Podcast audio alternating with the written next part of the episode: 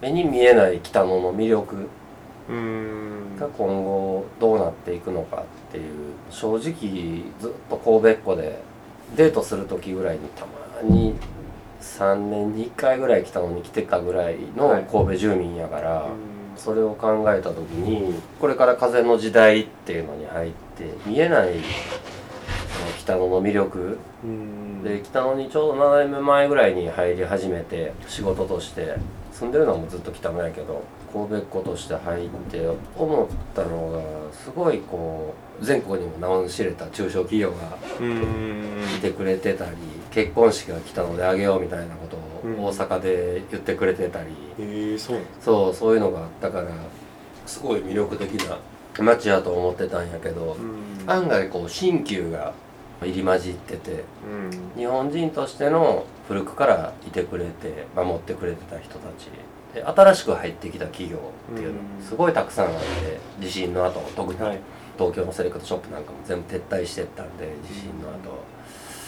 だから新しいところが入っててそこのその新旧の価値観が入り乱れててさらに来たのってその外国人インド人だったりうん。華僑の人たちやったりってその新旧も入り乱れてていろんな価値観があって面白いなと思ったのも一つ。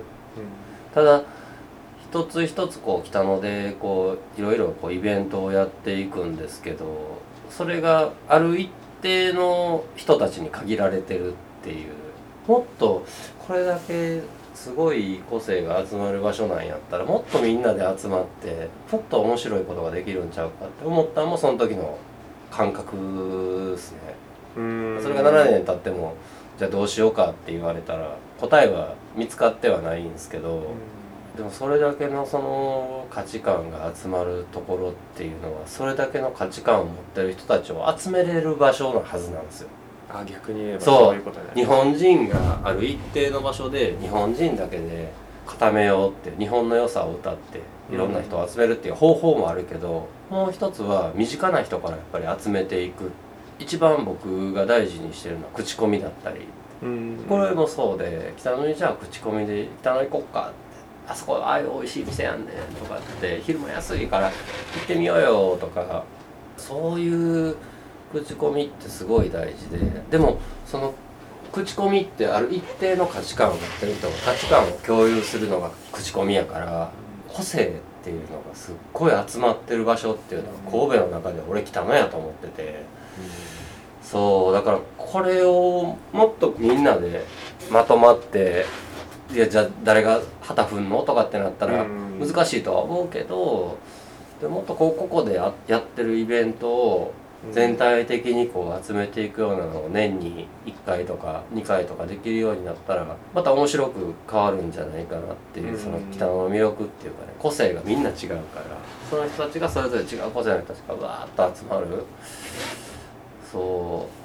僕はビジネスしてて人を集めてなんぼやと思ってるんで。だって僕なんか特に物を作って売るっていう仕事をやってるけど買ってくれる人がおるから作って売れるだけでうん。買ってくれる人がいなかったらまずそもそもそのビジネスっていうのが始まらない。でもそういう人たちがいてくれるから売れる。うん。だったらまずはまあ経営者としての感覚ですよ。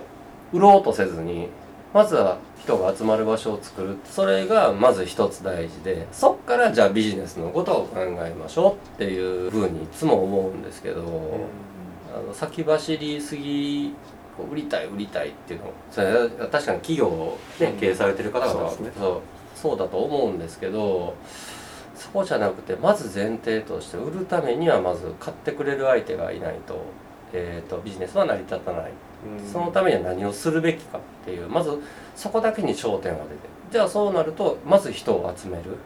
でこれだけ個性が集まるその北野っていう場所でそれができないわけはないと思ってて。うん。うん、そうですね。うん、日本に在住してるインド人だったり華僑の方々やったりってこういろんな外国人だったりっていうのが北野っていうのはみんなもうご存知で。その中で絶対口コミで行く行ける神戸の中でも唯一って言えるのかな。いやでもそれに近いぐらいその潜在能力を持ってるのがこの北野で。でもうんそうですね。インフィオラータとかねうん。あのすごいイベントやなって僕僕大好きなんですけど、はい。イベントやなって思うすすごいですよね。うん。道路を通行止めにしてお花でデザインして。そう。あれをコロナでも子供からおばあちゃんまで集まってうん日本人も何人も関係なくやるっていうことでこう集まってくるイベントってすごいなと思って。で何でもないんですけどね。うん。でもあの陰でこういろんな人が一生懸命インフィオラータするのに動いてくれてあって、私のいい部分のこう日本のイベントはあれはできてるなって。うん。でもあれ一つとってももっともっとたくさんの人を巻き込んでもっと一緒にみんなでできたら年1回なんですけどまあコロナでねうん。中止には今なってるけどそうですね。あれもっとたくさんの人がもっとその多様な価値観を作りながら多様な人をこう集めれるイベントにあれはなるんじゃないかなと思って。うん。あのイベントにとってもっとその可能性は感じてるんでうん。すごいなと思ってその行政の人たちと北野の昔からあのいらっしゃる人たちが頑張って作ったイベントだと思うんですけどあれってもっとこう広がる可能性があるなと思いながら。すっごい感じてたりそうなんかその一人感があるから来たのに行こうとか。うん。確かにそのすごい行政の方も頑張っていただいて全国から海外から例えば建築を勉強してる人たちが日本じゃなくてですよ、はい。海外で。来たのに何百年前のうん。あのそうですよね。建築方式が残ってるっていうそれを勉強しに来てくれる学生さんたちがいてくれたりとかっていうのも北野なんで、なんかそれだけこう潜在能力っていうのは北野は持ってるから北野にいる人たちはそこそこの人たちやから、うん。発想っていうのは誰もが持ってると思ってて、ね。これをじゃあぶっちゃけて言うと誰がそれをまとめるんかっていう市がまとめてくださいって言っても市長がまとめてくれてるわけじゃないでしょ、うん。そこの市で頑張って働いてる人たちの担当者の方々が取り仕切ろうとしてくれててそういう中でこうやってるんでもっと広く北野って狭いけどもっとたくさんの人たちを集めてそのまとめてくれる人。これは僕がこうやって喋ってるのも無責任な話でじゃあお前やれよと。はい。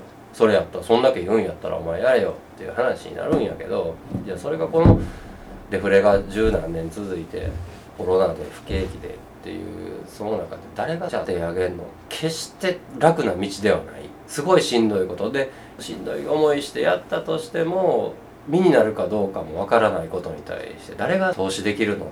時間もお金なんで、まあ、そういうのが何か北野に欠けてるなっていうのはこうすっごい思ってて。今回のこのラジオ収録までは口に出したことはあんまなかったんやけど、はい。うーん。なんかそこかなって。じゃあ誰がっていう人が現れるのか。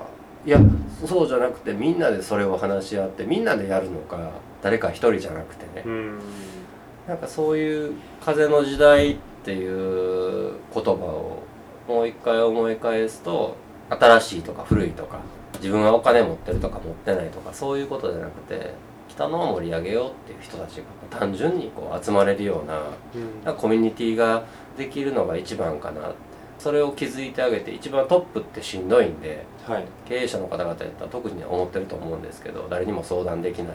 そういう人を作るようなコミュニティじゃなくてそういう人たちが集まって気遣いながらみんなでこうやっていくようななんかそういうイベント作りができるとそれを新しく作るとかどうとかじゃなくて例えばインフィオラータって昔からみんなでこう頑張ってくれてたイベントがあるんやったらそれをすぐには今できないけどコロナで、うん、次もう一回やる時にその一日だけでもみんながもっと楽しく過ごせるような地域をでも地域っていうのは住んでる人たちもいるんであんまり賑やかにしすぎると、今度逆にそういう問題はねやっぱりあると思うんやけどなんかそれでもやっぱりみんながワイワイと一緒にいる、昔隣のおっちゃんから怒られてとか当たり前の、それはね今の時代にそぐうかどうかは分からないけど、みんなでも本当にざっくばらんにっていう。そういうイベントが年に1回神戸であっても面白いんだなっていう、それで問題は集まれば人が集まれば集まるほど問題って増えるんやけど。はい。うん。でもそれはそれが人なんやからそれでええんちゃうんっうんていう、それはみんなで一個一個解決していきながらそうですね。ん。イベントが続くってことはその問題解決をしていってどんどんどんどんそうそうそう良くなっていくっていう。1回目より10回目の方が良くなることがそううんすごい北野に最初に入ってきた時に思ったかな。今でもやっぱりぼんやりとたまにふっと考え事する時とかにはこう浮かぶじゃあそれに何が大事なんて言われたらもうみんながニコニコしてよくしようって世界をよくしようなんて個人では無理やけどでもこの北野で自分一人じゃなくて何人かできたらもう何十人かできたら何百人かの一緒に思ってくれる人たちで集まってなんかイベントできるんやったらもしかしたらすごい楽しい。どこの国から来てもそうですね。面白いなすごいなって。なんかそのそれがその地の時代風の時代っていうテーマに対して言いたいことなんやけど形に見えない。うん来てあこんな建築なんや偉人館って、はい。っていうだけではなくて、うん。なんかここ来たら楽しいなって。坂道に花を置いてるだけなんやけどなんか楽しいなってこう世界中から来た人たちがああもう一回この時期にはもう一回来たいなとかさ、うんなんかそれを思える場所づくりっていうか。そうですよね、うん。なんか体験？その風の時代でいう体験うんっていうことなんですけど、もっともっと体験が増えるような街に僕もなればいいなってうん。思ってます。そのためにはどうするかっていうのは今後考えていかないといけない。うん。もっともっと考えていかないといけないことだとは思うんですうけど、じゃあそっからどうすんの？って言われたらすっごい難しい話にはなると思うけどそう。うん、でも本当にその北のよくしようって住む人も、うん。あの商売してる人もみんながこう笑える場所にしようっていうのはすっごい思うけど。うん。もうでもこれがねあのみんなが人を集めたい人だけが集まってる場所やったら簡単な話なんやけど。うん。あのゆっくりとゆったりとこの北野で住みたいっていう人にとっては迷惑な話やし、はい。ね、その辺がやっぱり一番北野では難しい問題になってくるかなっていう。だから京都の人と話すとやっぱり同じ場所が何軒かやっぱりあって、京都もうん。そうですね。観光地に、後から観光地になったうん。北野もそうですけど、うん。後から観光地になってもともと住んでる人はじゃあどうだったのか、う。ん。うん。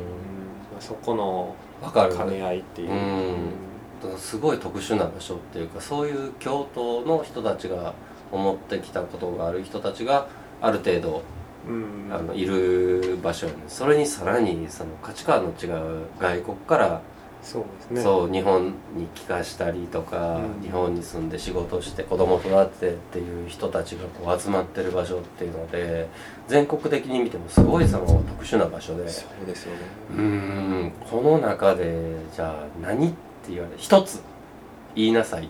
何が一番大事うん。言われた時にその一つってこの来たので答えを出せるのは何かなって言葉としてね。そうなってくると多分そのまた元に戻るけど地の時代風の時代じゃなくてうん。地の時代の頃の言葉って全部当てはまらなくてうん。来たのはお金なんか物質なんか所有するっていうことなんか固定なんか安定なんか蓄積なんか性別国籍国境なんか組織なんか会社なんか中西君がまとめてるの？全部読んでるだけやけど 成功なんか上昇なんか自力で達成なんかあの常識か既成概念なんか。うんうん。